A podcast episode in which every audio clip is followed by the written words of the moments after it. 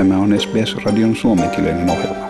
Muita mielenkiintoisia aiheita löytyy osoitteesta sbs.com.au kautta finnish. Tänä vuonna muistamme ihmisten avaruusmatkojen alkua, avaruuden edustaessa viimeistä aluetta, missä ihminen ei ollut käynyt. Uuden alueen ensimmäisestä vaatimattomasta valotusyrityksestä on kulunut 60 vuotta. Tänä vuonna tulemme myös muistamaan joitakin muita merkittäviä vuosipäiviä, jotkin niistä voittoisia, jotkin surullisia. Palatkaamme avaruuden valloituksen alkuun. 60 vuotta sitten, huhtikuun 12. päivänä vuonna 1961, venäläisestä kosmonautista Juri Gagarinista tuli ensimmäinen avaruuslentäjä. Gagarinista tuli koko Neuvostoliiton sankari ja neuvostohallituksen keulakuva. Hän kiersi maapalloa 108 minuutin ajan ja silloiset uutiskatsaukset kertoivat Gagarinin kuvailleen ennen näkömättöviä nähtävyyksiä. Maapallo oli väriltään hempeän sininen, taustanaan musta taivas. Juri Gagarin oli silloin 27-vuotias Neuvostoliiton ilmavoimien upseeri, jonka nimi on jäänyt pysyvästi historiaan. The earth looked a delicate blue floating in a black sky. So said the first man in space after his fabulous journey of 108 minutes, Major Yuri Gagarin, a 27-year-old Soviet Air Force officer whose name will live in history.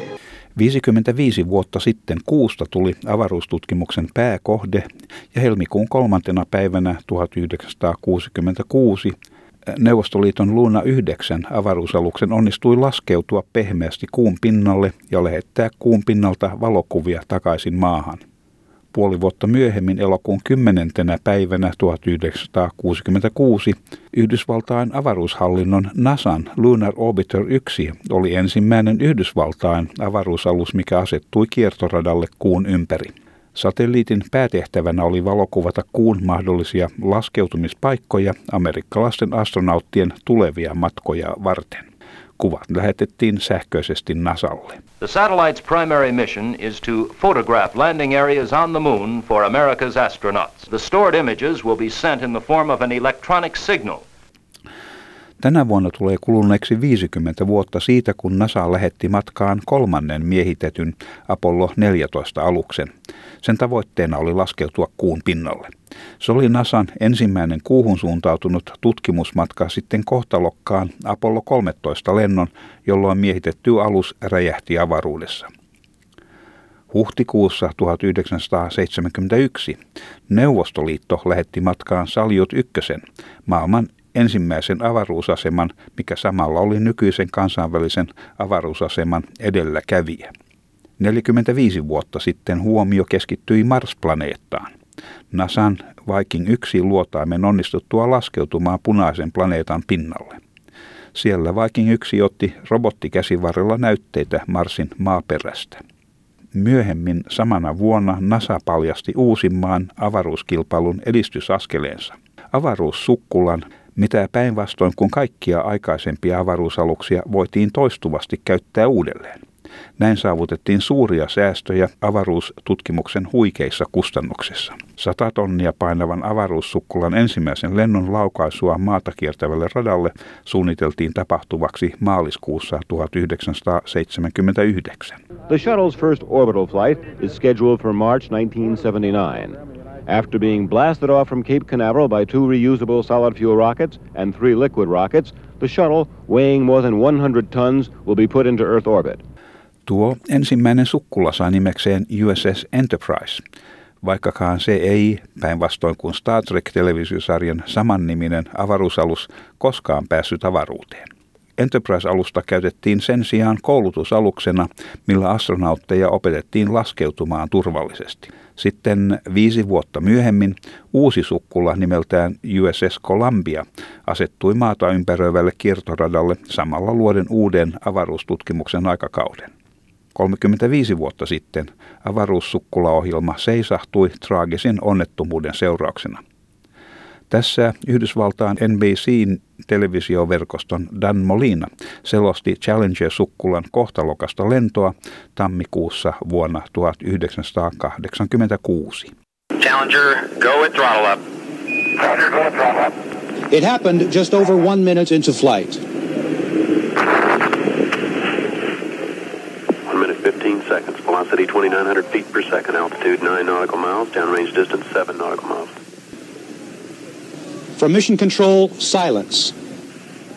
Then the bland, chilling report We have a report from the flight dynamics officer that the vehicle has exploded. Flight director confirms that. We are uh, looking at uh, checking with the recovery forces to see uh, what can be done at this point. Kaikki Challenger-sukkulassa olleet seitsemän astronauttia menehtyivät aluksen räjähtäessä ja avaruussukkulaohjelma seisastui lähes kolmen vuoden ajaksi. Hieman alle kuukauden onnettomuuden jälkeen Neuvostoliitto lähetti matkaan Mir-avaruusaseman perusyksikön maata kiertävälle radalle ja ensimmäiset miehistön jäsenet saapuivat avaruusasemalle maaliskuun puolivälissä. 20 vuotta sitten vuonna 2001 Mir-asema poistettiin kiertoradalta, minkä jälkeen se syöksyi Etelämereen. 15 vuotta sitten näemme avaruustutkimuksen uuden vaiheen. Tammikuun 19. päivänä 2006 NASA laukaisi New Horizon avaruusluotaimensa, mikä ensimmäisenä kykeni läheltä tutkimaan Pluto-planeetan pintaa. We have ignition and liftoff of NASA's New Horizons spacecraft on a decade-long voyage to visit the planet Pluto and then beyond. Alus saapui Pluton läheisyyteen heinäkuussa 2015 yhdeksän vuotta kestäneen matkan jälkeen, ja alus on nyt kaukaisessa Kuiperin vyössä aurinkoa ympäröivässä renkaan muotoisessa vyöhykkeessä, missä jääkylmät pienet esineet kiertävät aurinkoamme. Kymmenen vuotta sitten heinäkuussa 2011 NASAn avaruussukkulaohjelma päättyi Atlantis-sukkulan laskeuduttua viimeisen kerran. Having fired the imagination of a generation, a ship like no other, its place in history secured, the space shuttle pulls into port for the last time. Tässä kuussa tammikuun 15. päivänä tulee kuluneeksi viisi vuotta siitä, kun Vuonna 2016 astronautti Tim Peake teki historiaa ollessaan ensimmäinen brittiläinen avaruuskävelijä. Silloin 43-vuotias Tim Peake ei kuitenkaan hakenut liikuntaa, vaan hän osallistui avaruusaseman ulkopuolisiin korjaustöihin. Tim, it's really cool seeing that Union Jack go outside since it's explored all over the world. Now it's explored space. Thank you, Scott. It's great to be wearing it. Vuodelle 2021, siis tälle vuodelle, on suunnitteilla useita merkittäviä hankkeita, joihin kuuluu Artemis 1-aluksen laukaisu. Tämä on Yhdysvaltojen ensimmäinen vaihe ohjelmassa, minkä pyrkimyksenä on jälleen suorittaa miehitetty lento kuuhun. Yhtyneiden Arabiemiraattien Al-Amal-luotain on arabimaailman ensimmäinen planeettojen välinen tutkimus – Luotaimen on tarkoitus asettua Marsia ympäröivään kiertorataan helmikuun 9. päivänä. NASAn Perseverance-mönkijän on tarkoitus laskeutua Marsin pinnalle Jezero-kraateriin muutamaa päivää myöhemmin. Mönkiä etsii ikivanhoja elämän merkkejä kraaterin pohjalla olevista savikerrostumista. Maaliskuussa tänä vuonna Intian avaruus tutkimuskeskus suunnittelee jo kolmannen kuuluotaimensa lähettämistä matkaan. Ja kuuluisen Hubble-teleskoopin seuraaja nimeltään James Webb Space Telescope laukaistaan suunnitelmien mukaan matkalleen lokakuussa, vain 14 vuotta aikataulustaan jäljessä ja merkittävän budjetin ylityksen jälkeen.